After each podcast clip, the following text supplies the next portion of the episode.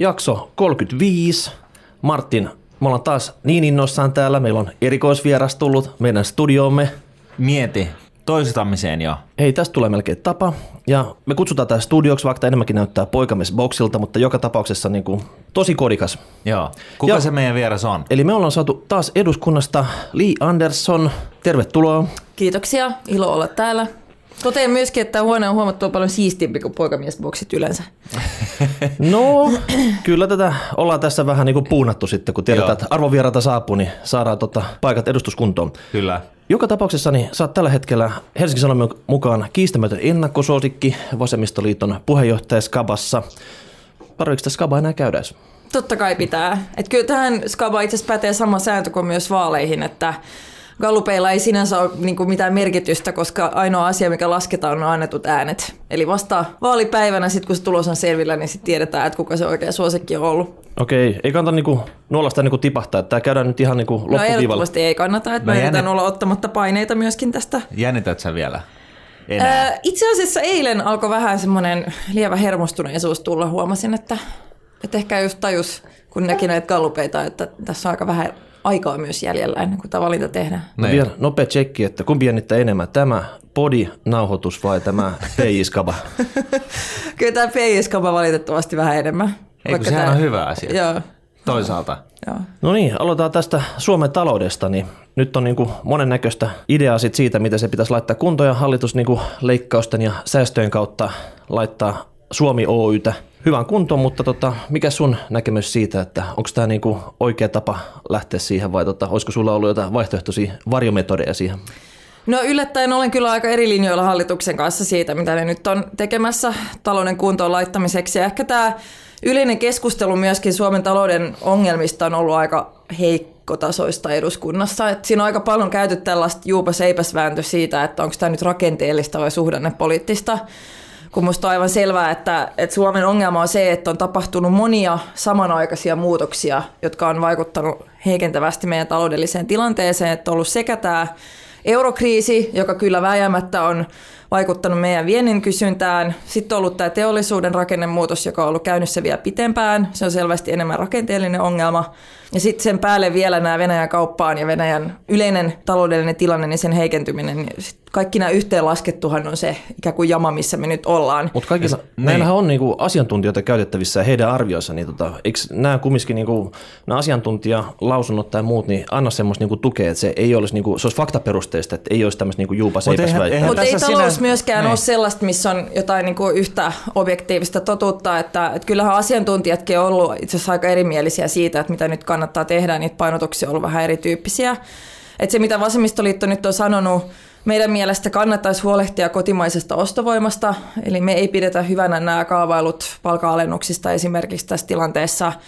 Me nähdään, että veroalennukset, tuloveroalennukset on ihan hyvä idea, mutta ei siinä mittakaavassa, mitä hallitus nyt, nythän ei ole niitä toteuttamassa, mutta että se mitä kaavailtiin, niin, niin se oli aika iso ja mittava ja se suunnattaisi myöskin keskituloisille, joka ei työllisyyden kannalta ole hirveän järkevää. Ja sitten ollaan linjattu tuotekehitys, tutkimus, koulutusmäärärahojen puolesta. Jos nyt miettii sitä roolia, mitä julkinen valta voi, voi ottaa suomalaisen vientiteollisuuden ja, ja teollisuuden rakennemuutoksen niin kuin edistämiseksi ja uusien tuotteiden alojen kehittämiseksi, niin kyllä mä näkisin, että se tapahtuu ennen kaikkea just näiden tuotekehitystukien kautta, tutkimusmäärärahojen kautta.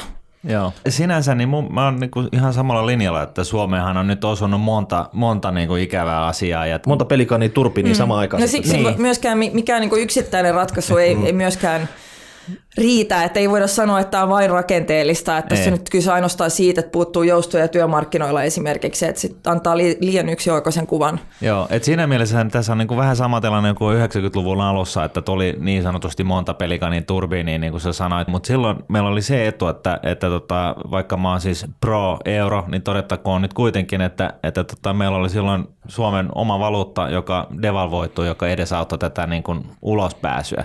Et siinä mielessä meillä on hankala mm. tilanne.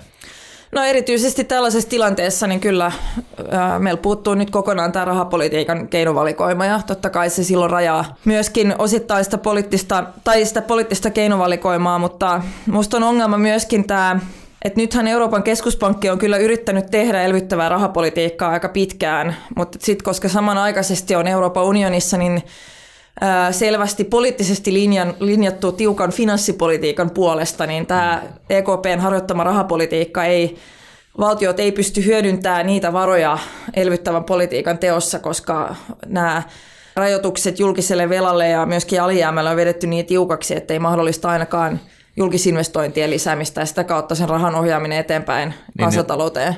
Niin, no niille kai pyritään niin kuin välttää sitä, että kaikista eurovaltioista tulisi tällainen Kreikka-kriisi. Että... Mites tota... Toisaalta se tarkoittaa sitä, että ei voida tehdä niin kuin, tätä suhdannetilannetta huomioivaa finanssipolitiikkaa. Mm. Että on se ongelmallista mun mielestä, että nähdään, että EKPn harjoittama rahapolitiikka nyt näkyy ennen kaikkea ehkä pörssi, pörssikursseissa ja sitten meillä on samanaikaisesti NS-reaalitalouden puolella sellainen tilanne, että työttömyys on hirvittävän korkealla edelleen myöskin monissa näissä kriisimaissa. Että vaikka sanotaan, että siellä on tilanne parantunut, niin mun mielestä ei voida puhua siitä, että joku maa jonkun, on palannut tavallaan niin kuin normaalille talouden uralle, jos edelleen puhutaan työttömyysluvuista, joka on Aa. siinä 20 paikkeilla. Joo, mähän on vahvasti ollut sitä mieltä vähän riskiä ottaen, että, tota noin, niin, että näitä rakenteellisia muutoksia pitäisi vauhdittaa niin kuin velanotolla.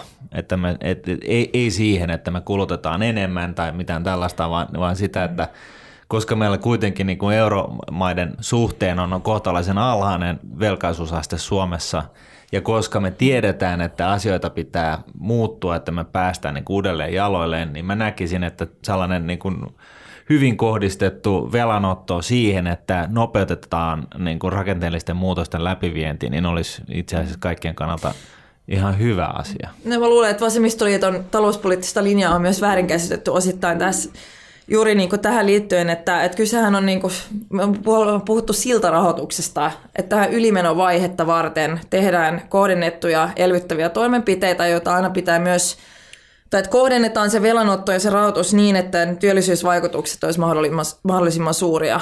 Et siitä ei mun tietääkseni makrotaloustieteilijät on ihan ainakin nämä, jotka oikeasti niin kuin makrotaloustiedettä tekee, niin suhteellisen yksimielisiä siitä, että ne kerrannaisvaikutukset – olisi aika merkittäviä työllisyyden näkökulmasta tämän tyyppisessä taantumassa, missä nyt ollaan. No mitäs tota, kilpailukykysopimus on tässä ihan niin kuin näillä haminoilla, niin sitä ollaan laittamassa allekirjoituksia papereihin. Niin onko tämä niin kuin askel eteenpäin vai askel taaksepäin sun mielestä tässä Suomen taloudessa? No palkansaajien näkökulmasta se on askel taaksepäin. Että se, mitä se vaikuttaa Suomen taloudelliseen tilanteeseen yleisesti, niin jää nähtäväksi. Mä siis itse sanonut näin, että, että näin kyllä tarpeen tehdä tämmöinen – laajempi tulopoliittinen sopimus. Varmasti niin, sa- niin saada pariksi vuodeksi työrauha. Tai... Kyllä, koska sehän takaa silloin ennustettavan palkkakehityksen. Että sehän tavallaan, jos miettii Suomea investointiympäristönä myös työnantajille firmoilla, niin silloinhan se on tärkeää, koska sä, sä pystyt ennustamaan, mikä se tilanne täällä on tulevien vuosien aikana.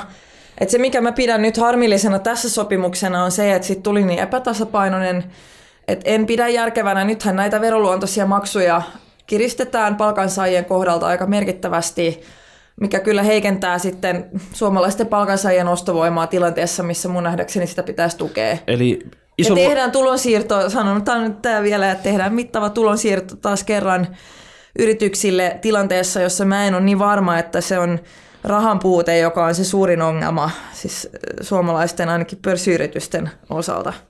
Joo, mutta joka tapauksessa tässä nyt on semmoinen, että, että halutaan tällainen Suomen yhteiskunta, niin että osallistuu tähän, että saadaan nyt työrauha ja sitten mm. Suomi jalolle, että, että monet sitä sanoja ja toivotaan, että se onnistuu. Mm. Sitähän tässä haetaan siis sitten. työrauha on tärkeä, mutta totta kai pitää sit myös arvioida sitä itse sisältöä siinä sopimuksessa ja mun mielestä tämä oli liian epätasapainoinen, tämä mihin mm. nyt päädyttiin. No, Onko toisaalta sellaista, missä, missä nämä ehdotukset on niin kuin kaikkien kannalta ihan tasapainoinen? No, mutta on se aika rajua ja poikkeuksellista myöskin Suomen Suomen historiassa, että tehdään niin aidosti sellainen, jossa puhutaan suorista palkanalennuksista, mm. työajan pidennyksistä. No se on totta kyllä. Että Joo. kyllä se, se nollalinja olisi niin. ollut ihan riittävä. No sitten oli toinen iso juttu tässä äskettä, oli nämä valtio-omistajaohjauksen uudet linjaukset, eli pistetään vähän lisää valtioyrityksiä myyntiin ja sitten taas niistä saadut tulot niin näihin kärkihankkeisiin, niin tota, miltä nämä linjanvedot susta vaikutti, että olitko tyytyväinen niihin vai tota, oliko nämä niinku ihan metsään vedetyt ideat No mä oon tyytymätön tähän linjaan siitä, että näitä kertaluontoisia kärkihankepanostuksia rahoitetaan myymällä tuottavaa valtioomaisuutta. Musta se on lyhytnäköistä taloudenpitoa. että jos nyt miettii niitä vaihtoehtoja, mitä Suomen valtiolla ikään kuin olisi rahoittaa tämmöisiä kertaluontoisia panostuksia. Verotus, kannattaako verotusta kiristää merkittävästi taantumassa, ei välttämättä ainakaan niin siinä mittakaavassa, että saataisiin jotain elvytyspakettia rahoitettua. Toinen vaihtoehto on myydä tuottavaa omaisuutta.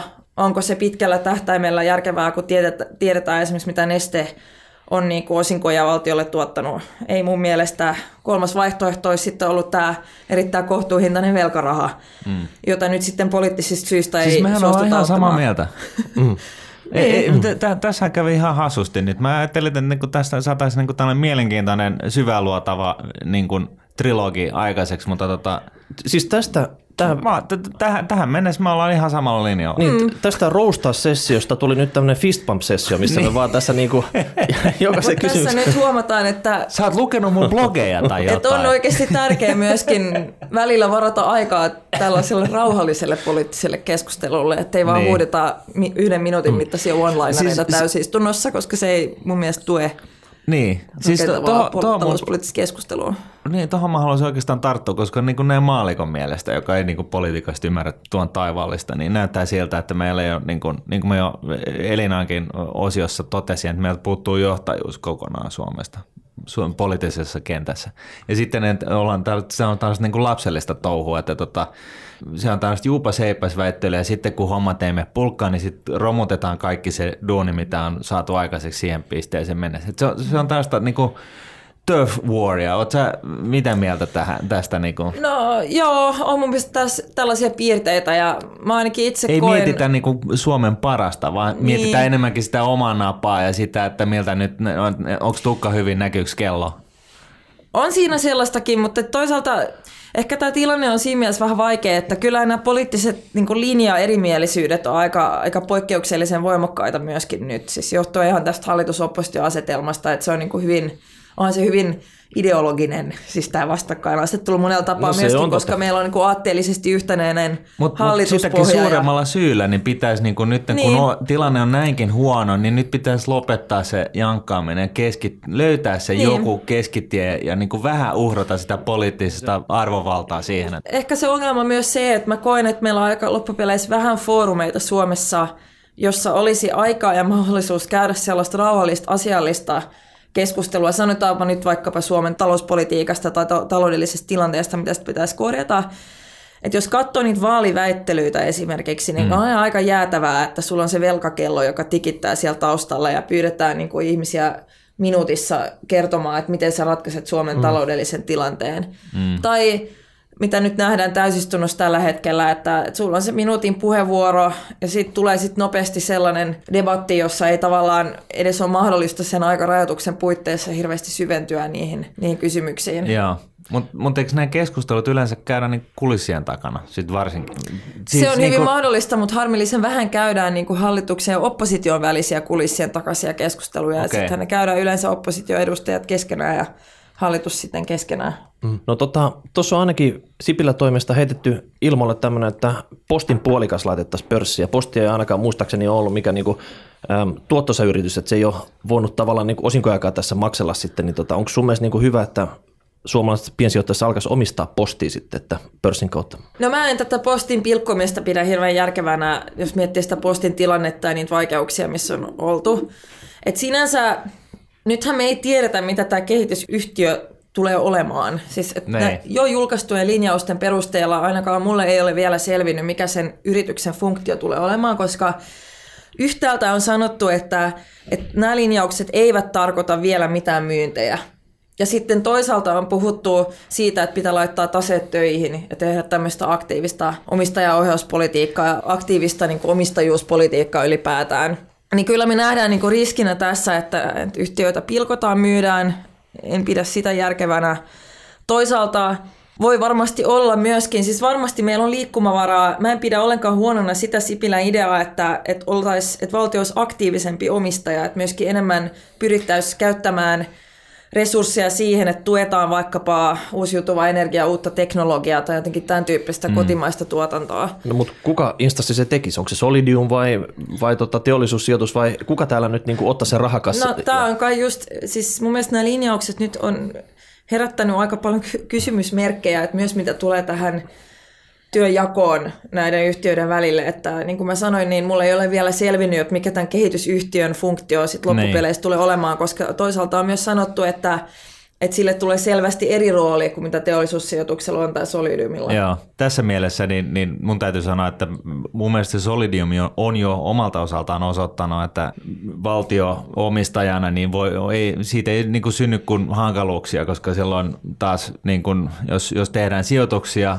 pitkäjänteisesti ja näin, niin se on selvää, että joko tehdään sijoituksia sillä tarkoituksella, että ne tuottaa mahdollisimman hyvin, tai sitten tehdään paikallispolitiikkaa – mutta sekä että niin lyö oikeastaan molempiin leiriin. Et, et, et, tota, yrityksen kannalta on, on täysin mahdotonta keskittyä pitkäjänteisiin strategioihin, jos joka toinen viikko on joku poliittinen kannanotto siinä hommassa. Ja sitten toisaalta poliitikolle voi tulla niin kun ikäviä yllätyksiä, jos yritys liiketoiminnassa käy ilmi, että on tehty jotain hassusti, joka on ollut ehkä tahatonta tai näin poispäin. Et mä en henkilökohtaisesti usko, ja tämä on nyt siis mun mielipide, mm siihen, että, että parlamentarismilla pystytään muuta kuin tuhlaamaan valtion ja muiden niin kuin varoja Eli niitä sijoitetaan tehottomasti tai niitä hyödynnetään tehottomasti. Eli sä et usko aktiiviseen tämmöiseen omistuspolitiikkaan? En parlamentariseen omistuspolitiikkaan, en usko. Ja mun mielestä siinä mielessä tämä Sipilän kehitysyhtiö niin, niin no, tuli ihan niin kuin sellainen epätodellinen olo, että, että niin kuin oikeasti, että, että siis meidän Solidium ei toimi ja se on yritetty tehdä tällaiseksi erilliseksi Ke- toimijaksi. Ke- se on, niinku, se, on, se on kehittynyt jo se yhtiö sitten. Niin, nyt tarvitaan uusi kehitysyhtiö. Niin, niin ja, ja nyt sitten otetaan ja pistetään pystyyn toinen versio Solidiumista keskittyy eri asioihin, mutta, mutta missä se parlamentarisminen niin päätöksenvalta on paljon konkreettisemmalla tavalla esillä. Siis sehän johtaa vaan siihen, että kaikki poliitikot sitten riitelee keskenään siitä, että mitä sen niin niillä rahalla pitäisi tehdä. Mutta mä en usko, että me koskaan tullaan Suomessa siirtymään sellaiseen malliin, jossa poliitikoilla olisi hirveän, että se olisi tavallaan päivittäistä tai viikoittaista se, ne vaikutusmahdollisuudet näiden yhtiöiden toimintaan. Että kyllä enemmän, siis vasemmistoliitto on ollut tosi kriittinen solidiumia kohtaan sen takia, että että se on myös, se rakenne on tavallaan tehnyt omistajaohjauksen aika vaikeaksi ylipäätään. Tartutaan tähän. Mitä sä tekisit Solidiumille? No me ollaan puhuttu siitä, että jopa ehdotettu, että pitäisikö se kokonaan purkaa ikään kuin se väliporras siitä, tai jotenkin muuttaa sitä niin, että se omistajaohjaus olisi helpommin toteutettavissa kuin mitä se on tässä nykyisessä mallissa. Ja se omistajaohjauksen perusperiaatehan pitää olla se, että mun mielestä se idea on se, että luodaan tietyt selvästi periaatteet, joiden kautta halutaan poliittisesti ohjata. Ja sitten samanaikaisesti myöskin huomioidaan sitä, että valtiollahan on aika erilaiset intressit, mitä omistajuuteen tulee. Mm. Et meillä on selvästi sellaiset yhtiöt, puhutaan nyt jostain, Posti on hyvä esimerkki, tai VR, siis tavallaan missä on julkisesta palvelusta kyse, joka on hirveän tärkeä. Sähköjakelu on nyt hyvä esimerkki tai näitä luonnollisia monopoleja esimerkiksi, että nythän Sipilä on nostamassa Gasumit ja, omist- no, Gasumin ja Fingridin osalta näitä omistusrajoja. Ja siinä se on, on aika selkeä tavallaan se valtion strateginen intressi siinä, ja silloin mm. pitää myöskin olla mahdollisuuksia kyllä mun mielestä poliittisesti määritellä tiettyjä periaatteita, joiden pohjalta sitten sitä yritystoimintaa tehdään. Näiden osalta mä oon ihan samaa mieltä. Joo. Mutta, ja sitten toisaaltahan valtiolla voi olla sitten enemmän niin kuin puhtaasti tämmöisiä ehkä niin kuin finanssipoliittisia intressejä. Että... No onko sillä? Nyt sillä on 20 miljardia sillä Solidiumilla omistuksia, niin sen, pääosi finanssiomistuksia, niin pidetäänkö ne, kasvataanko pottia vai haluaisi likvidoida sen ja käyttää se johonkin muuhun? No sit pitäisi tarkastella melkein niin kuin yhtiökohtaisesti, että, että kyllä lähtökohtaisesti me ollaan sanottu, että sellaista tuottavaa, sellaiset omaisuudet, mikä tuottaa hyvin valtiolle, niin ei nähdä niin kuin tarvetta myydä. Niin, että Kaikki rahat sampoon. Niin, no, no siis, no siis rahaa sampoon. Miettii meidän nykyistä tilannetta, jos otetaan nesteen, musta se on erinomaisen hyvä esimerkki, että miksi sitä kannattaa myydä siinä tilanteessa, missä me nyt ollaan, verrattuna siihen, että näihin kertaluontoisiin panostuksiin otettaisiin erittäin kohtuuhintaista velkarahaa. Mä, mä niin kuin mun, mun mielestä se on äärimmäisen lyhytnäköistä taloudenpitoa. No mutta hei, nyt se on hyvässä kunnossa se firma, mutta entä sitten, kun se on pari vuoden päästä ihan, ihan nesteessä? Niin, kun esimerkiksi SSAB ja, ja mm. tota, talvivaarat ja muut keissit.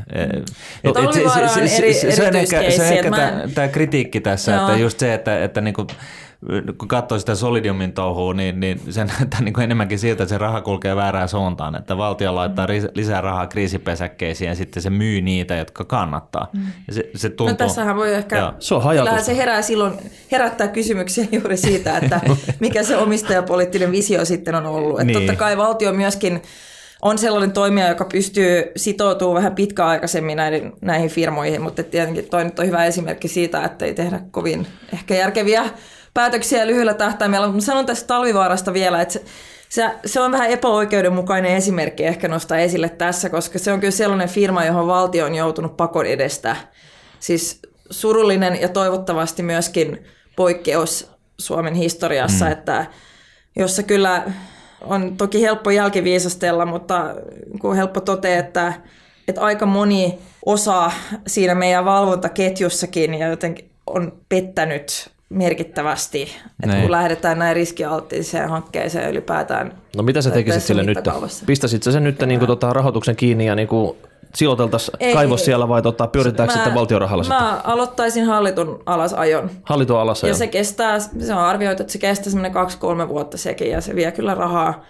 Mutta erityisesti nyt kun tuli tämä hallinto-oikeuden päätös mm. ja, ja nämä luvat muuttu määräaikaisiksi kaiken lisäksi, niin mä en usko sen kaivoksen mahdollisuuksiin saada yksityistä rahoitusta tai yksityisiä sijoittajia mm. siihen mukaan ainakaan missään laajassa mittakaavassa. Vielä näistä valtioyhtiöistä sen verran, että Tuon professorit Kaustia ja Puttonen heitti semmoisen idean tässä nyt, että ei välttämättä myytäisi näitä nesteitä sun muita pois, vaan valtio antaisi nämä osakkeet kaikille suomalaisille. että siitä tulisi semmoinen 16 miljardia, niin se on semmoinen kolmen tonnin potti jokaiselle suomalaiselle. Niin kuulostaako tämä mitä järkevältä idealta? Että tota, osa porukasta todennäköisesti ei haluaisi omistaa osakkeita, mutta sitten voisi myydä ne sitten ja sit tota, sitä kautta piristäisi yksityistä kulutusta. Mutta tota, osa porukasta sitten innostus säästämään ja sijoittamaan sitten siis, osakkeisiin. Tiedättekö, mitä mun tulee mieleen, mieleen tämä Venäjän siirtymävaihe? jos te, jos te tiedätte nämä oligarkit ja muut. Setelit, setelit, mitä jaettiin kansalaisille, jotka eivät tienneet, mitä seteleillä tehdä. Se niin on niin HPY-osake uudestaan. Oligarkit haali itselleen kaiken, että se on, kato, olisi yli. ehkä pikkasen varovainen. ja kato, kun Miika tässä yrittää niin kovasti niin päästä niin oligarkin asemaan, että me ottaa... ottaa... Haalitaan niitä yksityistämiskuponkeja täällä. joo, joo, joo, joo. Ne, ei tämä oikeastaan minkään arvoinen. Mä voin ottaa ne mm. pois. Sitten pidin ihan mielenkiintoisena ideana tämä, mikä, mitä itse asiassa myöskin liittyy näihin Sipilä-linjauksiin, että työntekijöille ja työntekijöitä kannustettaisiin myös ostamaan sitten oman niin. firmansa osakkeita, että ehkä sen tyyppistä. Sehän usein osakeannissa on semmoinen, että ja miksei tekisikin. Firmalla on tietyssä rajojen puitteissa niin kuin mahdollisuus pienellä alennuksella tota, antaa työntekijöille no osallistumista siitä ja varmasti se niin kuin kasvattaa sitä niin kuin uskoisi oma firma tekemiseen. Niin ja ehkä päästään niin, siihen. ja toisin niin. ehkä luottamusta. Että. Niin ja, ja ehkä sillä sitten päästään niin kuin lähemmäs sitä saksalaista mallia, missä niin kuin kovasti mm. kehotaan siitä, että kun firmalla menee huonosti, niin kaikki on saman pöydän ääressä ja mietitään yhdessä järkeviä ratkaisuja sille, että saadaan kuviot taas toimimaan. Mites tuossa tota, veroparatiisit oli tässä meidän agendalla kanssa, mistä voitaisiin muutama sana vaihtaa sitten, niin tota, yllättikö sut tämä Panama-paljastukset, mitkä tässä muutama kuukausi sitten tuli eetteriin, vai tota, osasit olettaa, että tämmöistä touhua tapahtuu siellä? No osasin olettaa, koska kyllähän se on ollut tiedossa pitkään, että tällaista touhua on. Siis, mutta et Panama-vuorossahan oli uutta se, että saatiin niinku mustaa valkoisella siis näyttöä. Mm. Että et ehkä keskustelu yksi ongelma tähän asti on ollut se, että se on niinku spekulatiivista, että se on niinku jäänyt vähän silleen, että on jotain mystisiä veroparatiisia ja mystisiä sijoittajia, mutta et nyt saatiin saatiin tavallaan dokumentaatiota siitä, että miten ne toimii. Mut, mut eihän ja varmasti ole, edustaa niin. vain tämmöistä niin jäävuoren huippua. Mutta edelleenkään ei eihän kukaan ole tehnyt mitään väärää. Ei niin, että se, tämä on Miksi toinen... hymyilet? tai väärää ja väärää. Tämä nyt riippuu siitä, mistä näkökulmasta tätä haluaa tarkastella. Että että tässä veroparatiisikeskustelussahan pitää muistaa, että siis veroparatiisehan käytetään kyllä rikolliseen toimintaan myöskin. Että kyllä. rahanpesuun varten siellä on, se on hirveän tärkeää niin kuin maailman järjestäytyneelle rikollisuudelle. Niitä käytetään myöskin veron kiertotarkoituksissa, jossa suor, niin kuin selvästi rikotaan myöskin verolainsäädäntöä, mutta sitten niitä käytetään aggressiivisen verosuunnitteluun ja siinäkin sitten voidaan tehdä ehkä jako sellaiseen aggressiiviseen verosuunnitteluun, joka on – sanotaan nyt harmaalla alueella. Esimerkiksi Googlet ja muut. Et jos vietäisi oikeuteen, niin olisi tavallaan tehtäisiin punnintaa Niin. siitä, että, että liikutaanko tässä nyt lain sallimissa rajoissa, vaan niiden ulkopuolella, ja se ei ole yksiselitteistä. Ei. Sitten meillä on myös sellaista aggressiivista veronsuunnittelua, joka on täysin laillista, ja sitten voidaan käydä moraalista keskustelua siitä, että onko se oikein vai väärin, että näitä, näitä sitten lakeja hyödynnetään, että musta Mä en jaksa hirveästi käydä sellaista moralisoivaa poliittista keskustelua, koska musta se ei johda mihinkään. Että sit pitäisi vaan päättää, että miten, minkälaista verolainsäädäntöä me halutaan ja muuttaa niitä. Niin. Mutta onhan se sikäli kummallista, että nämä isot mammutit, kansainväliset yhtiöt, kun esimerkiksi Googlet ja muut, niin, niin jos niiden niin kuin keskimääräinen veroaste on, on käytännössä jotain viittä prosenttia, niin, niin tota, Onko niinkään paljon? Niin. Tai niin, kaksi. tai kaksi. Niin, niin tota, onhan se vähän hassua, jos miettii sitten niin kuin vertaa niin kuin tällaisia sitten ihan normiyhtiöitä. Niin, pieni yritys, kuitenkin- pieni yritys Suomessa, niin se on vähintään 20 sitten. Että se, No ihan vähintään 20. Mutta enemmän toivoisi ehkä myös yritysmaailman edustajia osallistumaan tähän keskusteluun, koska sehän on, se suurin ongelma siinähän on se, että se luo epäreilun kilpailuasetelman. Hmm. Että otetaan nyt näitä isoja terveysfirmoja esimerkiksi, jotka on kasvattanut omia markkinaosuuksia Suomessakin merkittävästi, joka nyt ainakin julkisuudessa lehdistössä oleiden tietojen perusteella myöskin harjoittaa tällaista aggressiivista verosuunnittelua. Mm. Et kysehän on juuri siitä, että nämä Attendot, terveystalot ynnä muut luo itselleen epäreilun kilpailuasetelman verrattuna sitten näihin pienyrityksiin tai niin kuin pienten yrittäjien pyörittämiin Niin. vastaavan tyyppisiä palveluita tarjoaviin Mutta sehän, sehän on päättäjien niin kuin tukittavissa, että se on holding-yhtiö ulkomaille, Niin. sieltä ne kalliit pääomalainat, millä imetään se niin kuin tulos kuivii sit sieltä ja tämä on, tää on niin kuin sallittu Me tehdään töitä kyllä, mä sanon ainakin päättäjänä, jos minä teen töitä tämän eteen ja monet tekee. Vähän äh, tuntuu mun mielestä siltä, että tökkii juurikin tämän niin kuin tällä hetkellä laillisen aggressiivisen verosuunnittelun mm. kohdalla, että helppoa on löytää yhteisymmärrys siitä, että harmaa talous on huonoa, veronkierto on huonoa, poliisi käynnistää alle kuuden euron pizzojen jahtaamiskampanjoita, tämän tyyppistä to- toimenpiteitä on paljon, mutta sitten näihin isoihin epäkohtiin, rakenteellisiin sellaisiin, niin on jotenkin vaikeampaa löytää sit sitä poliittista tahtoa. Mutta tässä on niinku kuitenkin se, niihin. se hyvä juttu, että nythän on niinku maailmalla menossa tällainen aika merkittävä verotietojen vaihtosopimusprojekti, jossa on FATKaa ja on CRS ja on, on sitä ja tätä ja, ja EU-direktiivitasolla siis Ai mä rakastan noita lyhenteet kyllä. Tota, niin, niin, no nämä on näitä, mutta siis siitähän on kyse siitä, että, että niin kun sopimusosapuolet lupaa luovuttaa kansalaistensa verotiedot toisilleen. Ja, ja tässä OECD-projektissa, tota noin, niin, projektissa, niin sinnehän on tullut mukaan, ja siinähän oli myös Panama mukana, joka sitten poistui siitä listasta, mutta tulikin sitten takaisin. Että tavallaan niin kuin, varsinkin niin kuin juuri nyt viimeisten kahden vuoden aikana ja sitten ensi vuoteen asti, niin nyt tapahtuu merkittäviä muutoksia mm. tämän, tämän asian suhteen. Mitäs Li, antaisit sä suomalaiselle rötysherrolle mahdollisuuden niin kuin, ottaa se viimeinen katumuspilleri ja tota, tuoda ne niin kuin, ulkomaille piilotettu rahat Suomeen sit ilman, ilman penaltia? En. Mun tota, se esitys armahduslaista, musta se, siinä tuotiin aika hyvin esille sen yhteydessä, että se toimii vain, jos on olemassa todellinen riski jäädä kiinni.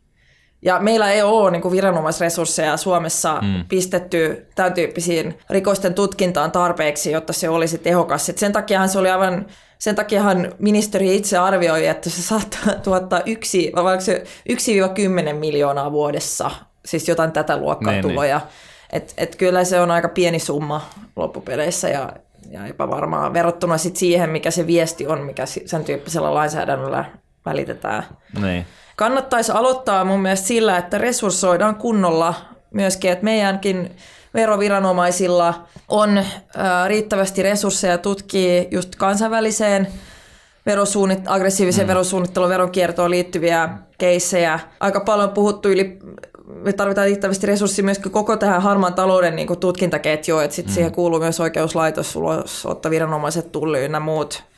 Ja, ja ni, niistäkin on vähennetty ää, nyt tämän vuoden se, se on totta. pikkasen. Tuossa kun tuo Panama-paperi jupakka lähti käyntiin, niin siihen mä kattelin, oliko se nyt A tai Ö-studiota, ja, ja tota noin, niin siellä oli verottaja mukana, ja totesi vaan, että niitä on niin kuin, oliko niitä 12 tai kaksi, mä en muista, mutta siis Joo. niin kuin, jotka tutkii näitä asioita, mutta mä jollain tavalla voi olla, että mä oon vähän niin kuin hyväuskoinen, mutta jollain tavalla sen verran, mitä mä näistä tulevista ja paikalla olevista verotietojakosopimuksista tiedän, niin musta tuntuu, että tämä polettiin ihan tippunut alas asti. Et se on itse asiassa todella merkittävä muutos, koska se käytännössä tarkoittaa sitä, että sä et eh, niiden tietojen perusteella vielä tietenkään pysty niin kuin toteamaan, että joku tekee jotain laitonta, mutta se pystyt toteamaan, että aha, että tuolla on noin paljon fyrkkaa tuolla. Jos Sehän on, niin vähän niin kuin, ikään kuin savua. Ainoa paljastustekijä tästä on, että löydetään joku niin kuin faksi siitä, että joku on jotain rahoja siirrellyt, niin kaikki tieto on yleensä niin kuin ulkomailla. Että jos nyt 12 tutkijaa on sitten, niin tota... Niin, kyllä se, niitä, on, se on ne... se ongelma. Ja siinä mielessä mun mielestä on ihan naurettavaa. Että... Hei, myönnetäänkö me lisärahoitus tässä? tässä tota...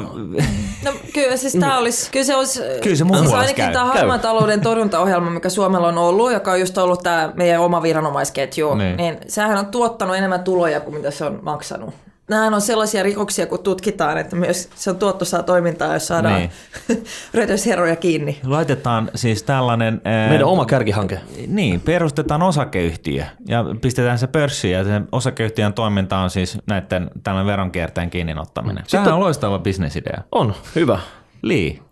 No, mä, tota, kannattaa olla vähän varovainen myös viranomaistoimintojen ulkoistamisessa, jos puhutaan rikosten tutkinnasta, mutta Suomessa on kyllä konsultteja, jotka on erikoistunut Totta siis kai. juuri Joo. tämän tyyppisiin kysymyksiin. Vero, en vero... tiedä, onko niin kuin pörssissä vai ei, mutta... Yksityinen verosalapoliisi sitten Joo. lähtee selvittämään. Mutta hei, nyt minun täytyy kysyä sulta eh, niin kuin henkilökohtaisen kysymyksen.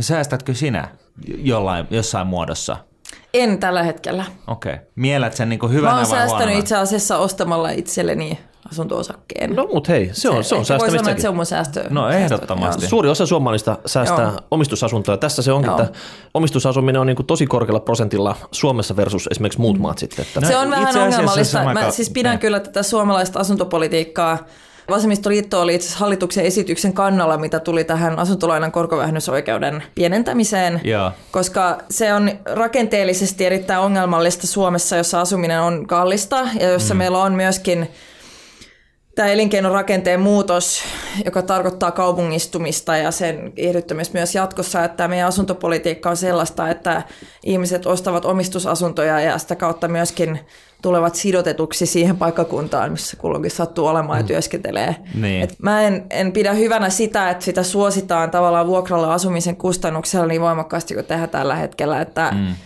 että näkisin, että tämä työelämän muutos myös tulee tarkoittamaan sitä, että varmaan vuokralla asuminen toivon mukaan yleistyy tulevaisuudessa. Niin ja sitten se on niin, että, että se on hirveän tärkeää, että ostat sitten kun ostat asunnon, niin ostat kasvualueelta, koska muuten siinä voi käydä niin. tosi huonosti. Niin ja meillä on, siis jos katsoo haja-asutusalueita Suomessa, niin siellä on ongelmana nimenomaan se, että asuntojen arvot on Joo. romahtanut. Joo, että jostain Salosta, niin, niin sieltä voi saada omakotitalon jollain kymppitonnella. Ja sitten jos sit kasvukeskuksista toisaalta, jos katsoo Helsingin tilannetta, niin kannattaa kyllä seurata aika tarkkaan myöskin sitä yksityistalouksien velka, velkaantumistahtia.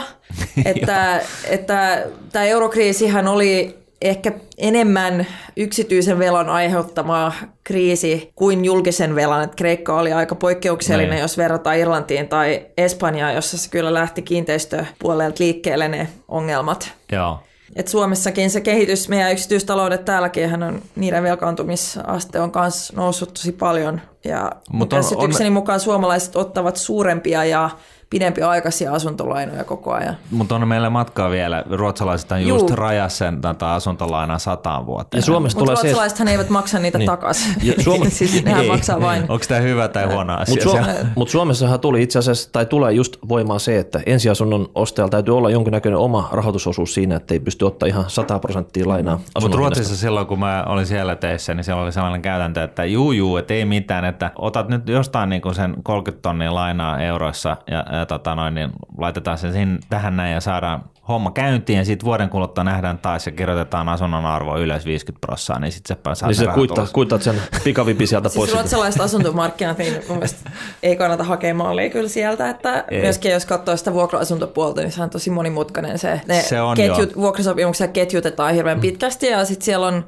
se on niin sillä tavalla säädeltyä mun käsitykseni mukaan, että se itse vuokrataso ei ole niin korkea, mm. mutta että vuokra-asunnoista on huutava pula, Joo. siis ainakin näissä isoissa, isoissa kunnissa. Pompataan sitten osinkoihin, niin tota, tänä keväänä niin taas tuli ennätysosingot, mutta ne jakautuu vähän epätasaisesti sillä tavalla, että tai ainakin ne veropuoliset siitä, että osa näistä on niin kuin säätiöt, rahastot, ähm, ties mitkä ottaa niin kuin osinkonsa verottomasti ja sitten taas esimerkiksi piensijoittajat maksaa siitä 30 pinnaa osinkoveroja. Tähänkin on heitetty professoritasotoimista ideoita sitten, että voisiko sitä niin kuin tasapäistää sitten, että mm perittäisiin kaikilta joku tasavero sit siitä osingoista vai tota, onko se ihan ok sitten, että osa porukoista maksaa täyden hinnan ja osa ei niinku käytännössä yhtään mitään. Onko sulla tästä mitään niinku omaa näkemystä? Se ei ole oikein, mutta ehkä mun puolueen näkemys vähän poikkeaa tuosta profia. Pitäisi oikeastaan laskea, että mukaan saisi yhtä paljon verotuloja 3 prosentin tasaosinkoverolla. No, tutustutaan siihen, mutta me ollaan siis linjattu, että me oltaisiin valmiita yhdenmukaistamaan ainakin näiden listaamattomien pörssifirmojen osinkoverokohtelua. No se ainakin voisi tuoda lisää firmoja pörssiin, koska tota, nyt on niin kuin moni ollut silleen, että se on himmallut sen takia, että parempi olla siellä tota, ison taseen kanssa siellä listaamattomana firmana mm. kuin nyt, pörssifirmana. Nyt on niin kuin maailmankirjat sekaisin. Me pitää alkaa äänestää liitä, että me saadaan no. tota, verokohtelu mm. yhdenmukaistettua. Mutta siis että se osinkoverotus on hirveän monimutkainen se tilkkutäkki Suomessa. Että se on vähän, siitä huomaa kyllä tämän, esimerkiksi sen edellisen hallituskauden väännön, että kun piti löytää joku malli ja sitten sitä väännettiin ja muutettiin. Mutta sen lisäksi meillähän on ollut pitkään, tulee olemaan myöskin jatkossa, että, että sitten me haluttaisiin myös osinkotuloja verottaa progressiivisesti. Ne. Että piensäästäjät siitä varmaan hyötyisi ja nämä suuret, mut, mut, su, suuri, suuria tuloja saavat ei. Tähän mä haluan tarttua, koska mulle ei, tämä ei niin kuin taas mulla mene oikein jakelu, että tämä progressiivisuus ylipäätänsä, niin, niin mikä tolkku siinä oikeastaan on? Koska tota, eikö nyt kaikkia pitäisi kohdella samalla tavalla? Ja, ja niin kuin tavallaan progressiivisuus, niin kuin mä sen näen, niin, niin on, on niin kuin demotivoiva tekijä. Eli siis toisin sanoen ei kannata yrittää niin kuin enempää kuin just tarpeeksi, koska mitä enemmän sä yrität, niin, niin tota, sulle, sulle kertyy enemmän tuloja, niin sitä vähemmän sulle jää käteen. Mm. Siis Suomessahan on itse asiassa niin, että kun on joskus saanut 200 euron palkankorotuksen, niin mä oon joutunut menemään pyytää sitä palkankorotusta pois, koska mä, mulle jäi vähemmän käteen. Mm. Siis progressio on siinä mielessä hyvä periaate, että sehän tarkoittaa, että, että jokainen maksaa maksukyvyn mukaan. Että se on oikeudenmukainen. Että jos vertaa tasaveromalleihin, niin sehän kohtelee itse asiassa ihmisiä epätasa-arvoisesti mun nähdäkseni. Et mä juttelin just yhden kaverin kanssa, joka on töissä yksityisellä sektorilla Tanskassa suhteessa, mm. suhteellisen pienellä palkalla. Ja siellä on, mä en tunnista taas, mutta hän kertoi, että, että siellä on niinku tasaveroprosentti tiettyyn pisteeseen asti, jonka jälkeen sitten lähtee progressio. Ja yeah. hän, hän maksaa niinku pienestä palkastaan yli 35 prosenttia tavallaan tasaveroa. Yeah, Et okay. se, silloinhan se tarkoittaa just sitä, että erityisesti pienituloisia rokotetaan niin kuin tämän tyyppisessä mallissa verrattuna Suomen kaltaiseen malliin, jossa pienellä tuloilla se veroprosentti on pieni ja isolla tuloilla se sitten kasvaa. No voisiko tässä nyt olla ratkaisuna tämä? Me puhuttiin tota Elinan kanssa, joka oli täällä viime viikolla sitten, niin tästä perustilistä, että siinä on niinku tietty taattu tulo jokaiselle ja sen jälkeen sitten alkaa tämä niinku, vähän niin kuin tasaveromainen käytäntö sit siinä, mikä kumminkin tekee siitä, että se niinku kokonaisveroaste on snadisti progressiivinen. Onko teillä niinku tähän kansalaistuloon tai, tai rakkaan lapsellahan nyt monta nimeä, niin tota, omaa näkemystä sitten? Että no meillä se... on kyllä, siis vasemmistoliitto kannattaa perustuloa, mutta et se ei ehkä haluta mennä siihen perustilimalliin, mikä Livera on lanseerannut, meillä on oma perustulomalli, mitä me ollaan kehitetty. Ja kyllä se, Miksi se teillä rakentuu... on oma? Eikö se nyt voinut ottaa sen kaverin Ei, tosta? siihen on monta syytä, mutta se meidän malli rakentuu ehkä vähän eri tavalla. Siinä on edelleen säily myöskin tämä progressiivinen verotus itse asiassa, että Ei mutta se tarkoittaa silloin sitä, että jokaiselle tulee se veroton, meidän mallissa se on 620 se veroton osuus, mikä jokaiselle tulee, ja sitten siitä ylittävistä tuloista maksetaan progressiivisesti veroa, jolloin myöskin sun veroaste itse asiassa on pikkusen korkeampi kuin mitä se on tällä hetkellä, mm. johtuen tietenkin siitä, että se nettotulovaikutus, tai se on rakennettu niin, että se nettotulovaikutus pientuloisille on plussaa, keskituloisille plus miinus nolla ja sitten suurtuloisille miinus. No mitäs tota, onko sekä tämä niinku perustulo että tämä Liberan perustili, niin onko ne molemmat parempia kuin nykytilanne? No mä en ehkä siitä perustiilistä ole ihan vakuuttunut, että miten se toimisi, mutta perustulo mä näkisin parempana kuin nykytilanne just sen takia, että meidän sosiaaliturvajärjestelmä on aivan hirvittävän byrokraattinen. Ja siis jos puhuttiin siitä, että se osinkoverotusjärjestelmä on monimutkainen, niin, niin väittäisin, että suomalainen sosiaaliturva kyllä voittaa, voittaa, voittaa osinkoveromallinkin mennen tullen. Kun... Sehän työllistää ihmisiä, eikö se ole hyvä asia? Onko tämä niinku vuosien, vuosien ja vuosien hallitusväännön ja poikkeusten ja poikkeusten ja lehmäkauppojen niinku summa tämä viidakko Joo, nyt vai? siis kyllä sosiaaliturvakin on tämmöinen niinku pitkään tehtyjen pienten muutosten niinku lopputulos. Niin. Et se, se on tosi iso tilkkutäkki sekin ja valitettavasti johtaa myös siihen, että, että Suomen kaltaisessa hyvinvointivaltiossa, yhteiskunnassa, jossa meillä kyllä on varaa turvata jokaiselle se riittävä perustoimeentulo, niin ei siinä ole mitään järkeä, että se järjestelmä toimii niin, että sun pitää laittaa hirveästi aikaa ja vaivaa niin kuin tavallaan sen ihan perus, mm. sun niin kuin elämisen edellytykset takaavan perustoimeentulon saamiseksi. Mm. Et tietenkin työnhaku on sellaista, mihin pitäisi käyttää voimavaroja ja resursseja ja muuta, mutta et se, että... Tai yrittämiseen. Niin, ja yrittämiseen, mutta se, että sä saat vaan sen niin perusrahan, jolla sä saat ruokaa pöytään, niin et et siihen pitää sit käyttää iso osa ajasta, niin no, mutta siis, en pidä t- järkevänä. T- tässäkin asiassa me ollaan äh, ihan samaa mieltä. Siis kaikki tällainen niin turha byrokratia, sehän on ollut itse asiassa hallituksen ohjelmassa Joo. nyt, että, että niin kaikki tämä tur- turhat leimaisimet pitää saada pois. Vähän niin kuin Onko ne taas meidän niin kuin Venäjällä aikoinaan, että sielläkin Putin astui valtaan, niin, niin hänellä oli monta hyvää aloitetta. Yksi niistä oli nimenomaan tämä byrokratian poistaminen. Eli, eli leimasimet lähti, mutta ruskeat kirjekuoret tuli takaisin. Niin. Niinkö? Joo, ehkä mä luulen, että Venäjällä on vielä suurempi ongelma kuin täällä itse no asiassa. No, se byrokratia työllistää iso määrä ihmisiä, että, että siellä, mä, olin, mä opiskelin sen syön kevään ja siellähän on esimerkiksi nämä aika paljon näistä leima, leima-ihmisistähän on itse asiassa eläkeläisiä, jotka eivät mm. tule toimeen eläkkeellä, niin niillä on Nei. pakko saada lisätuloja jostain. Hei, nyt kun vauhtiin päästiin, nyt on niin laitettu osinkoverotus ja perustulo, iso remontti ja valtioyhtiöillekin on keksitty niin kuin loppusijoitus, niin miten tämä niinku eläkepuoli sitten? Oletko tyytyväinen meidän eläkejärjestelmään? Pääosin mun mielestä toimii ihan hyvin ja me on sanottu, että meidän eläkejärjestelmä on suhteellisen kestävällä pohjalla tällä hetkellä, että niin kuin näyttää ihan hyvältä tulevaisuutta ajatellen, mutta kyllä meillä on ongelma Suomessakin elä, eläke, eläkeläisten köyhyys. Siis meillä on pienituloisia eläkeläisiä myöskin, joiden asemaa pitäisi parantaa. Että jos miettii niitä ikäluokkia, jotka tällä hetkellä on eläkkeellä, niin siellä on myöskin esimerkiksi naisia, jotka eivät hirveän pitkää työuraa on tehnyt esimerkiksi mm. ja elää sitten no onks, onks takueläkkeen tai kansaneläkkeen Onko niitä nykyisiä, nykyisiä eläkeläisiä jollain tavalla huijattu, ettei ne niinku kerännyt mitään varallisuutta tai, tai luotti sit siihen, että niinku kyllä eläket, kun nyt painetaan hommiin tässä, niin tota, sitten kun pääsee eläkkeelle, niin... Sitten asiat hyvin. Niin. No yhteiskuntahan ei ole täysin tasa-arvoinen.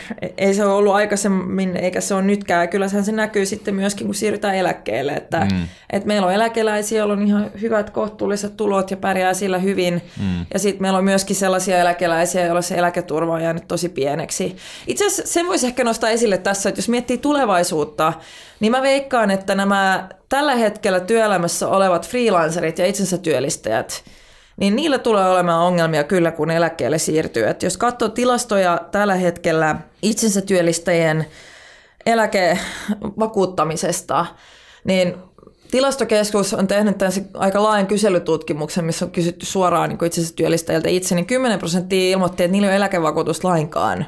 Miten se on mahdollista? Siis säästetään rahaa. Mm. Et siis jos Näin. eletään tosi pienillä tuloilla, Mut sä et tavallaan pyöritä niin kuin yritystoimintaa, vaan että niin, niin, sä, okay, sä toimit sanotaan nyt freelancerina sellaisella tavalla, että, että sä, sä niin kuin elät sillä, mitä sä tienaat Joo. suoraan. Ja se on niin kilpailtua myöskin, että katsoo media tällä hetkellä, mm. niin, niin hinnat painetaan alas, että ihmiset siis säästää – säästämällä itseltään pois eläketurvan. Mm. No mites tota, itse, kun sulla on kumminkin, mä kattelin, että suht tämmöinen niin repaleinen työhistoria siitä, kun olet joskus työmarkkinoille tullut, no tuota, kesätöitä ja kaikkea muuta, niin, niin aloititko yhtään siinä samalla niin kuin, millään tavalla säästämisen? Nyt olet sen asunnon hankkinut sitten, mutta niin kuin, että oliko kaikki vaan suoraan elämiseen, että siinä ei niin kuin, sijoittaminen ollut tai säästäminen millään tavalla mielessä? Olit se niin kuin mä? No siis mun Mä en ole eläkesäästänyt niin kuin itselleni, en ole. Että mun ensimmäinen täyspäiväinen työpaikka on siirryn heti lukeon jälkeen vuodeksi, niin se palkka oli niin pieni, että kyllä mulla meni koko, mm. koko se palkka meni suoraan elämiseen. Joo. Martinhan on kertonut tässä monesti, että hän koki valaistumisen, onko se kolmekymppisenä vai milloin sitten? No ihan liian myöhään, sanotaan mm. niin, mä en kehtaa kertoa, miten myöhään se meni, mutta joka tapauksessa niin, niin kyllähän se niin on, että mun mielestä niin kuin esimerkiksi kaikki niin kuin vasemmistolaisille kuuluisi agendalle nimenomaan tämä niin kuin kansankapitalismin niin kuin esille nostaminen siinä mielessä, että jos nyt niin kuin karkeasti laskee, niin itse asiassa jokaisesta suomalaisestahan tulisi miljonääri, jos kaikki lapsilliset sijoitettaisiin hyvin hajotettuun salkkoon ympäri maailmaa osakkeisiin korkoa korolle on, on mieletön juttu ja se maksaa valtiolle tai kyseiselle henkilölle hyvin vähän. Mä ymmärrän siis sikäli, tässä nyt ei ole kantaa siitä, että niinku just nimenomaan lapsilisät pitäisi sijoittaa osakkeisiin. Mut se on hyvä esimerkki vaan. Mutta se on vain niinku osa, esimerkki siitä, että, että se lapsilisä summa, joka on niinku 95 euroa ja risat ensimmäisestä lapsesta – se maksetaan 16 ensimmäisenä elinvuotena, niin, niin se summa kasvaa yli miljoonaan, jos sä sijoitat sen pitkäjänteisesti. Kun sijoittaa pitkäjänteisesti, niin se epävarmuus myös sitä lopputulemasta niin kuin pienenee. Ja, ja, ja siis tämä mun pointti on lähinnä se, että päinvastoin kun yleensä kuvitellaan ja monetkin asiakkaat, mitä me, mä, mihin mäkin kohtaan ja, ja näin, niin niin monet miettii sen niin kuin sillä tavalla, että no joo, mutta kato, kun mä, mulla ei ole niin paljon fyrkkaa, niin mä en voi siis säästää ja sijoittaa. Ja mun viesti on koko ajan ollut se, että se on niinku just päinvastoin, että nimenomaan jos et se ole syntynyt se hopealusikka suussa, jos ei sulla ole niinku miljoona triljoonaa tulossa perintänä sun vanhemmilta ja YM, YM, niin, niin helpottaakseen sun elämään niin kuin sen koko kaaren kannalta, niin se olisi äärimmäisen fiksua aloittaa sellainen edes pienimuotoinen, määrätietoinen, pitkäjänteinen säästäminen, missä pidät vain huolen siitä, että sä et maksa turhi, turhia rahoja palveluntuottajille, eli pankkiireille, eli kustannustehokkaita keinoja käyttää. Mm, toki oot varmaan aivan oikeassa siinä, että tosin näin ehkä itse, että toi on semmoinen tavallaan jokaisen oma valinta. Ja mä tiedostan myöskin sitä, että on paljon sellaisia perheitä ja ihmisiä, jotka varmasti aidosti kokee, että niillä ei ole sitä ylimääräistä rahaa ainakaan isosti laittaa säästöön. Mutta mä pidän myös tärkeänä, että kansalaiset, että siis meidän eläkejärjestelmän kestävyyden yksi merkki pitäisi myöskin olla se, että kansalaisen pystyy luottamaan niin sanottuun eläkelupaukseen. Hmm. Eli vaikka sulla ei niitä yksityisiä omia säästöjä olisi, niin sä pystyt luottamaan siihen, että meidän eläkejärjestelmä toimii niin, ja sä pystyt luottamaan siihen, että silloin kun sä siirryt eläkkeelle, niin sulla on se eläke siellä odottamassa sua. Mm. Ja sä oot pystynyt niinku sen eteen sitten tekemään töitä niinku sen työuran aikana. Mutta jos tässä yhtään niinku epäilyttää se, että siellä on eläke, mutta minkä kokoinen, että joka tapauksessa niinku tuntuu, että kaikki kulut räjähtää käsistä, että jotenkin itse täytyisi varautua tässä sitten, niin tota, onko valtiolla mitään tekemistä tässä hommassa sitten, että voisi niinku niin, Vaikka siis yli, ylipä, ylipäätänsä se valtion ongelmahan on se, että meidänkin eläkerahoista, siis se mitä meidän palkasta nyt huomenna menee, niin 70 prosenttia menee suoraan maksuun. Eli me ei, me ei niin kuin valtiotasollakaan hyödynnetä tätä korkoa korolle ilmiötä, niin kuin, koska me rahastoidaan niin vähän siitä eläkesummasta, mitä kerätään palkansaajilta. Ja, ja tavallaan, siis it, niin kuin, tämä ehkä kuulostaa hassulta, mutta mun mielestä niin kuin se tavallaan olisi nimenomaan – vasemmistolaisten pitäisi nostaa tämä asia pääagendalleen, koska mä väittäisin näin, että, että tämä ei ole niin vaikeaa tällainen pitkäjänteinen säästäminen. Se vaatii sen 20 kuukaudessa, se ei ole iso summa ehkä kuitenkaan, ja sillä on merkittävä vaikutus loppupeleissä. Tämä tavallaan demokratisoisi tämän ikään kuin kapitalismin ja tämän, tämän niin kuin palkka- ja tulo- ja, ja tota, varallisuuserot Suomessa, jos varsinkin kansan syvät rivit lähtis tällaiseen pitkäjänteiseen määrätietoiseen säästämiseen. Ja mun mielestä se olisi aika hienoa. Siis vaikka mä nyt en vasemmistolainen olekaan, mutta mun, mun mielestä niin kuin, siis mun taustalla katsottuna, niin, niin tähän istuisi niin kuin teille kun enää päähän. Ruvetaanko kirjoittaa tästä teidän niin kuin, talouspoliittista ohjelmaa? Me voidaan tulla neuvonantajiksi. No, pohditaan. Mutta ehkä jotenkin ne suurimmat epäkohdat, mitä itse näkee siinä järjestelmässä tällä hetkellä, on ehkä juuri ne ihmiset, jotka tällä hetkellä, jotka eivät sitä – riittävän suurta eläkettä ole saanut ja, siis, ja sinnittelee tosi pienellä tuloilla nyt. Ja sitten nämä uudet työläiset, itsensä mm. työllistäjät, jotka on nyt jäänyt, nehän on tämmöinen välinputoja-ryhmä siis monella tapaa, koska palkansaajien kohdallahan se järjestelmä on, sen takiahan meillä on nämä säädetyt eläkemaksut. Mm. Että ei synny sellaista tilannetta, että kun sä itse vastaat sun eläketurvan rahoittamisesta sun työuran aikana, niin et ei tule sellaista insentiiviä nipistää siitä kun tulee jotain yllättäviä menoja niin kuin sun niin. arkielämässä muuten. Elina puhuu tästä, niin kuin oli, oli tätä ajatusta vastaan sikäli, että hän ei tykännyt tästä niin kuin holhousmentaliteetista. Mm. Ja, ja mun mielestä taas niin kuin siinä mielessä, niin, niin puhuttiin itse asiassa siitä, että otettaisiin se Evan raportin mukaiset 20 miljardia ja laitettaisiin ne niin kuin Norjan öljyrahastotyyppiseen niin kuin ratkaisuun ja, ja annetaan kasvaa sata vuotta ja sitten Suomessa... Siis eläkerahastojen?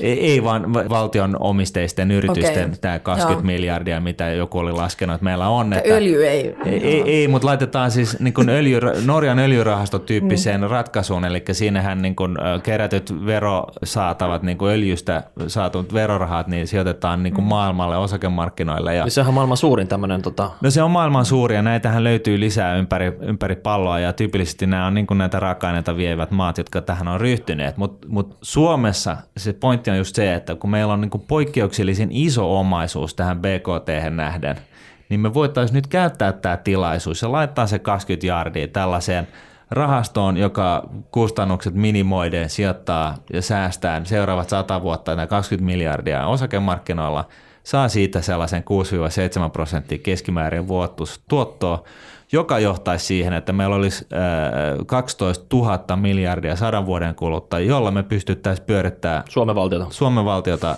ja näin ollen poistaa kaikki muut paitsi haittaverot. Laitetaanko tämä Eikö tämä paketti? olisi niin kova sana? No kuulostaa vähän tällaiselta niin kuin unelmaideaalilta, että minusta aika paljon näistä Liberan ja näistä muistakin esityksistä, mitä tulee, niin on Siis vähän, Elina ei tykännyt tästä. hän ei ideasta. tykännyt siitä, mutta ne on vähän sellaisia Mä kokeillaan tätä nyt sinua, kato. Ehkä irti kytkettyjä välillä jotenkin tästä todellisuudesta, mutta toi nyt taas tämmöinen, että että sä sanoit, että me pistettäisiin siis koko valtion Niin. Se ko- omaisuus, että no en, en pitäisi niin suurta myyntihanketta myöskään järkevänä. Ei, mutta siis, sehän, että- sehän, jää, sehän jää siis valtiolle siinä mielessä, jää sinne kasvamaan korkoa mm. korolle. Ja, ja siis vaan niin kuin, että et, et, niin kuin, et sä tiedät, että mä en ole mm. ottanut vääränvärisiä nappeja aamulla, niin, niin siis pisin tuntema, ihmiskunnan tuntema tuottohistoria löytyy Yhdysvalloista ja se on, se on tota, laskettu vuodesta 1803 ja siinä tähän päivään asti. Mm. Eli 210 vuotta risat, siinä on niin nämä viimeiset vuodet jäänyt uupumaan. Siinä todetaan, laskettu siis lyhyiden korkojen ja keskipitkien korkojen ja kullan ja, ja dollarin ja, ja osakkeiden tuotot. Ja, ja siinä eh, keskimääräinen vuotoinen tuotto osakkeille, reaalituotto on siis 6,6 prosenttia ja, ja nimellistuotto 8 prosenttia. Jos ottaa sieltä tämän statistiikan käteen toteaa, että okei, jos miettii mitä siihen 210 vuoden aikana on tapahtunut, niin Napoleon hävisi Waterloon, Einstein keksi suhteellisuusteorian, käytiin kuussa, saatiin Muutama ydinpommi. muutama ydinpommi, muutama sota, muutama kriisi, näin poispäin. Et se on niin kuin syönyt vähän kaikkea. Voidaan kuvitella, että tästä seuraavat 200 vuotta tai edes 100 vuotta eteenpäin, niin tapahtuu vähän samanlaisia juttuja. Niin, niin noin suurin piirtein se voi olla, että se on 6, se voi olla, että se on 7, se prosen- 7 prosenttia se tuotto, mutta joka tapauksessa nyt, jos me päätettäisiin, että me otetaan se 20 miljardia, laitetaan se, rahastoidaan se tällaiseen niin salkkuun ja sijoitetaan ympäri palloa, saadaan sille joku tuotto, niin sadan vuoden kuluttua korkoa korolle efektillä, niin Suomesta voisi poistaa verot ja me voitaisiin silti ylläpitää hyvinvointiyhteiskuntaa. Eikö se ole loistava juttu? Sun, sun täytyy lähettää Liille muutama maili, missä sun blogikirjoitukset on. Hän voi tutustua jälkikäteen. Tämä voi olla liian iso No, mä pala sulateltavaksi. Ei, mä luulen että liikaa ymmärtää nämä Joo. jutut ihan, ihan niin kuin ilman mun blogejakin. Toivotaan sitten, että nämä meidän niin kuin finanssimarkkinathan on tunnitusti ollut hyvin vakaat ja ennustettavat. Ja Ei, mutta se on just se, että ly- lyhyt aikaväli on, on, on, on aina kuoppasta, mm. mutta pitkäjänteisyys, pitkä aikaväli edustaa ennustettavuutta ja siinä mielessä se on niinku tämän, tämän niinku, ö, viittauksen mulla on ehkä niinku vähän oppi- pessimistisempi näkemys Okei. Tämän niin kuin finanssitalouden tulevaisuuden näkymistä. Eli sä, sä et ajattele, että maailman BKT tai talous kasvaa niin kuin Ikuisesti. tai no edes seuraavat ei sata vuotta. välttämättä. Tai siis näkisin myöskin hyvin mahdollisena, että siirrytään tämmöiseen pitkäjaksoiseen, hyvin matalan tai olemattoman kasvun.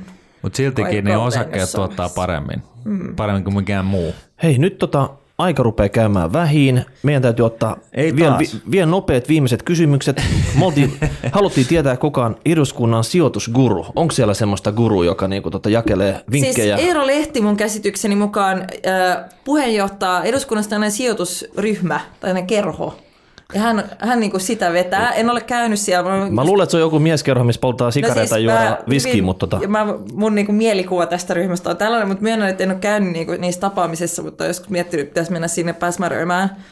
Mutta et, tota, Me, me, et en me osaa muuten vasta, en ole puhunut niin paljon niinku tämmöisistä tavallaan konkreettisista sijoitusvinkkeistä. mm, vielä yksi kysymys. Mitäs tota peruskoulussa, että tuntuuko, että talouden perusasiat on niinku kerrotaan koululaisille tarpeeksi hyvin, vai olisiko siinä mitään preppaamista sun mielestä? Kyllä siellä varmasti olisi preppaamista. Nyt mietitään, nyt mä näen, että joku on kysynyt niin henkilökohtaisesta taloudenpidosta. Siinä olisi varmasti preppaamista, mutta siis puhutaan ylipäätään niin myöskin kansantalouden perusasioista, niin siellä senkin osalta et Suomessa on vähän tämä ongelma, musta tuntuu myöskin, että meillä on hirveästi esimerkiksi kauppatieteilijöitä, jotka ovat opiskelleet johtamista ja yritysliiketoimintaa ja sitten ne luulee tietävänsä kaiken, miten kansantalous toimii. Hmm. Et ehkä menee myöskin nämä tieteenalat välillä aika reippaasti ja iloisesti sekaisin tässä julkisessa keskustelussa, että, että ehkä voisi olla syytä käydä läpi vähän, että miten nämä eri... Eli vähemmän taideaineita, enemmän kovaa faktaa sinne niin koulun penkille. En mä niinkään sanonut, että kyllähän se kysyi siitä myöskin, että mitä opetetaan silloin, kun opetetaan vaikkapa yhteiskuntaoppia. Mm. Jo kansantaloustieteen jotkut ihan perusjutut niin. kuuluisi ehdottomasti. Alright, hei, tota, meidän täytyy päästä. Lii, sulla oli tulosta tota, kova vääntö valiokunnassa. Oliko sulla, Martti, vielä jotain Joo, tähän? siis mun täytyy sanoa, että tämä on oikein miellyttävä, miellyttävä keissi, tämä, tämä Lii, kun, kun, tota, kun, kun, kun, me ollaan samaa mieltä niin kun monesta asiasta. Kaikki tehottomuus pitää saada pois, mm. eikö se niin ollut? Sitten tota noin, niin, ne, te, voitte, te voitte tästä lähe, äh, kirjoittaa blogitkin yhdessä sitten. Niin. Joo, tämä raha- ja finanssipolitiikka ja ne, ne ongelmat siinä on joka sellaista, mistä mä mieluummin tai mielelläni keskustelen myös jatkossa. Okei. Okay. Hei, me toivotetaan sulle oikein paljon onnea tähän. Kiitoksia. Puheenjohtajaskavaan. Mä en tiedä, tar- mä en tiedä tarvitse sitä onnea, koska niin kuin tuntuu menevä niin. tällä hetkellä hyvin ilmankin sitä, mutta tota, joka tapauksessa niin tota, hienoa, että pääsit tänne ja tota, ei muuta kuin hashtag rahapori tai rahapori, että nuude.fi, siinä jälkilöilyt sinne sitten. Moikka. Moikka. Moi moi.